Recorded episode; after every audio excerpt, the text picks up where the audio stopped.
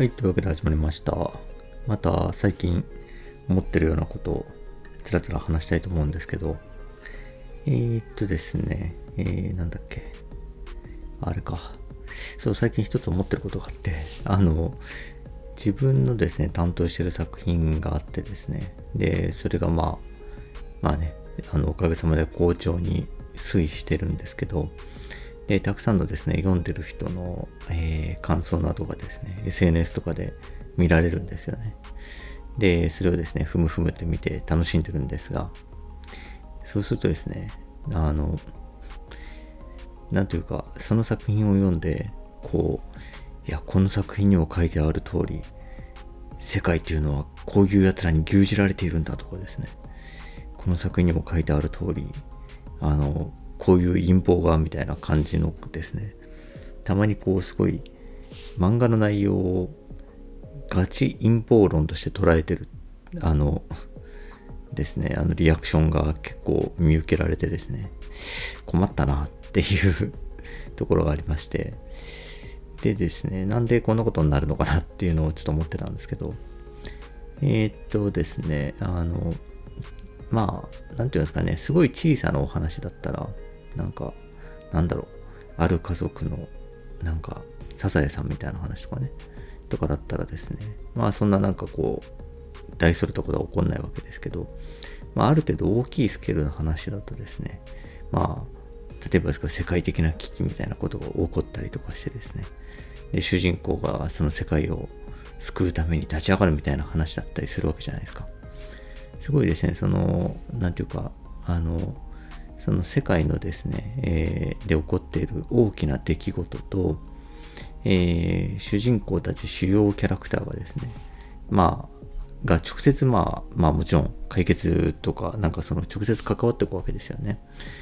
それはね、なんかこう、あの、世界的になすごい危機が起こっててですね、でも主人公たちはそれと全然関係ないところで頑張ってますみたいなのは、なんだそりゃっていうかね、あのまあ、そういう作品はそういう作品で面白そうだなとは思うんですけど、まあ、ちょっといあのなんていうかありゅうですよね。あの基本的にはまあそういうすごいあの大きな危機っていうのに対して主人公たちが立ち向かっていくみたいな話がまあ基本だと思うんですけど、でそうなるとですね、えっと、えー、当然その起こってる出来事とえー、主人公たちっていうのがですね、密接に関わってくるんですよね。まあなんかね、例えばですけど、まあすごいベタな展開で言うとですね、あの例えばね、魔王の正体は実はあのえ主人公の父親だったみたいなことってあるわけじゃないですか。まさか俺の父さんとはみたいなこととかって、まあ、スターウォーズとかもそうなわけですけど、まあ、スターウォーズとかわかりやすいですよね。そのスターウォーズのですね、まあそのえー、なんていうか、あのその宇宙の危機みたいなことがですね、えー、進行していて、その中心人物であるダース・ベイダーがですね、えー、主人公のあのね、あのルーク・スカイウォーカーの父親だったみたいな話で、まあ結局その父子の話なわけですよね。言ってしまうと、この父と子の戦いっていうのにですね、世界の命運がかかってたりとかするわけですよね。でですね、えっと、そういうこう、まあどうしても物語っていうのにしていく中でですね、あのなんかあるすごい狭い人間関係とかですね、えー、少数の人間たちの濃密な関わりっていうのがですね、世界の命運とものすごく直結しているっていうのがですね、なんかこう大掛かりなストーリーの、えー、まあやっぱ構造的ななんかこうあのどうしてもそうなっちゃう部分はあるんですよね。なんか主人公たちがですね、まあすっごいでかい危機、なんか戦争みたいなのが、宇宙戦争みたいなのが起こっててですね、そのある地域で戦っててですね、あの一方で、まあ、それと全然関係ないところで全然知らないものすごい悪の帝王みたいなのがですね、えー、もっと大きな局面に進めてるみたいな話って、なんじゃそりゃって感じがするわけで、そこ主人公関わらんのかいみたいな感じになるわけですよね。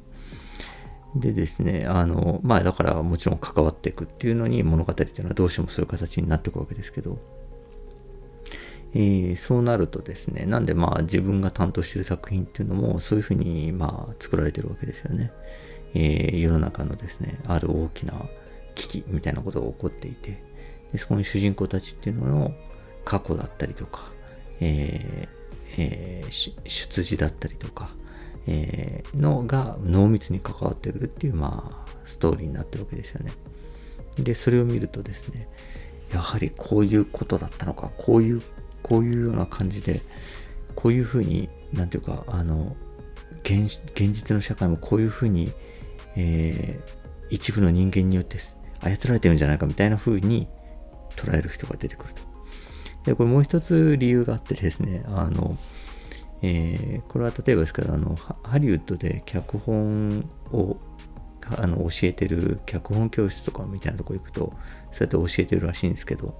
まずは町山智博さんがあの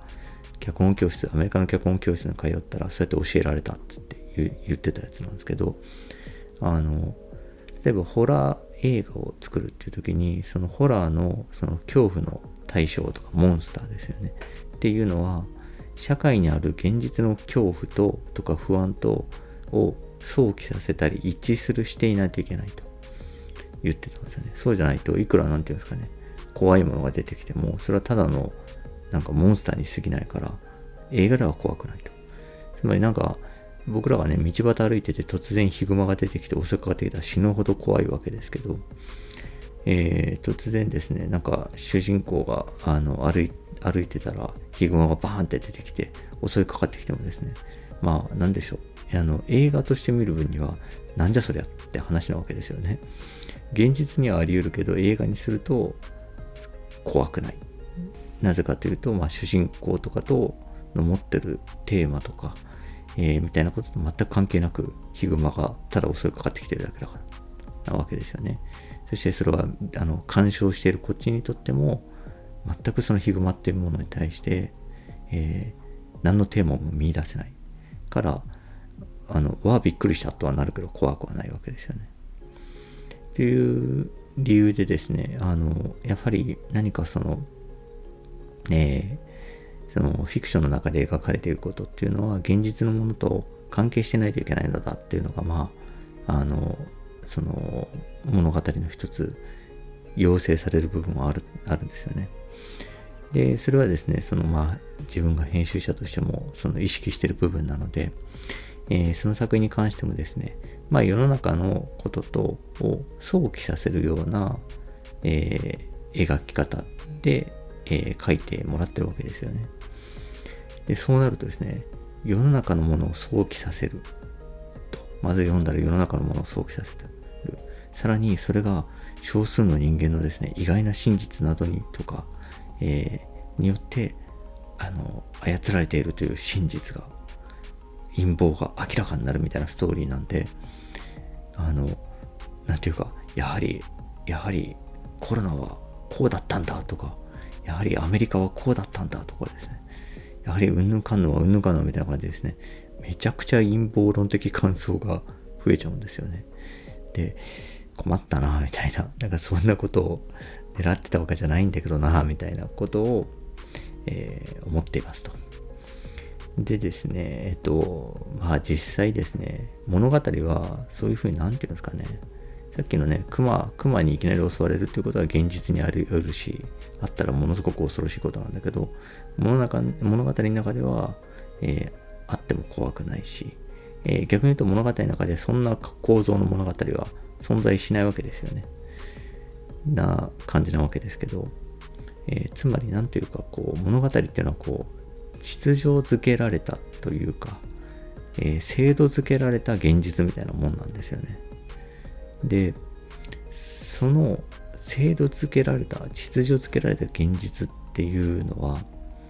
えーまあ、まさに制度づけられて秩序づけられてるわけですよね。でも本当の現実っていうのは全然制度づけられても秩序づけられてもないわけですよね。すごいですね。まあもちろん偶発的ですし、じゃあ誰かがですね、えー、まあそうですよね、まあなんか誰かが何かのえー、決定をしたからあの世の中はこうなっているんだというようなことがあるんですけど、もちろんただその裏にはその人がそれを決定したなんか構造的なものっていうのがあると。歴史だったり文化だったりとか、しかもそのあのその構造的なものっていうのはさらに偶発的なものに支えられてるというか、えー、じゃあなんでそんな文化だったりとか歴史だったりしたんだっていうと、意外とすごい偶然の積み重ねだったりするわけだし、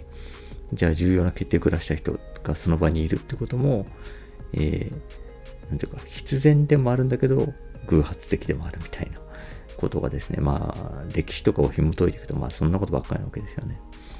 だからですね、誰か少数の意思で世界中をコントロールするみたいなことはですね、到底不可能というか、そのそのですね、じゃあみんなでこっそり嘘ついて進めようぜって言って言ってですね、陰謀を進めたとして、もう絶対バレるわけですよね。バレるし、それがですね、それで全世界をコントロールするみたいなことは、まあ、もちろん不可能なわけでですね。なんだけど物語ってそういう風にできてるんですよね。何かやっぱ少数の人間関係、濃密な人間関係っていうのが何か大きなですね、えー、こと、大きなテーマだったりとか、大きなその世界の成り立ちみたいなことと関連付けられているっていうようなことが物語だったりすると、そういう風に秩序付けられている、制度付けられているのが物語なんだっていうのはまああるわけですよね。で、それを見てですね、それを見て、それを見たメガネをそのまま現実に当てはめて、いやこ、やはりこの漫画に書いてある通り、この、こういう陰謀があるんだみたいなね、っていう人がいるんだなと思ってですね、困ったなみたいな。僕はただ面白くしようと思ってるだけなんですけど、なかなかね、あの、こういうのってどうやって防げばいいんだろうというふうに思いました。うん、まあそうですね。なんかあのだから本当なんていうんですかね。えっといろんなこうキャッチコピーみたいなことを書くわけですけど、キャッチコピーみたいなんでもですね、この間もこうキャッチコピー書いててですね、あのおあの思わぬ真実が明らかにとか、世界の真の姿が明らかになるみたいなキャッチコピーを一瞬書いたんですけど、いやこんなこと書いたらまたなんかそういうリアクションになるかもなと思って、あの書き直してたりしてましたね。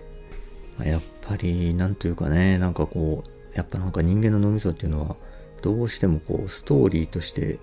物事を受け取るようにできてんだなっていうのはやっぱ思いましたね。うん。で、そういうふうにできてる脳みそに対して、その脳みそを喜ばせるために、その脳みそにとって快であるもの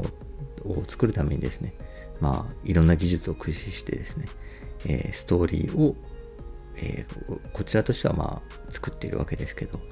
えー、そのストーリーと同じメガネ、ストーリーを受け取る、その同じ受け取り方でですね、その混沌としたね、世界っていうのをパッと見て、ストーリーに整形し直すみたいなことが、あ起こってしまうんだなと。まあ、人間の差がみたいなもんですよね。というふうに思いました。というわけで、本日は以上です。ありがとうございました。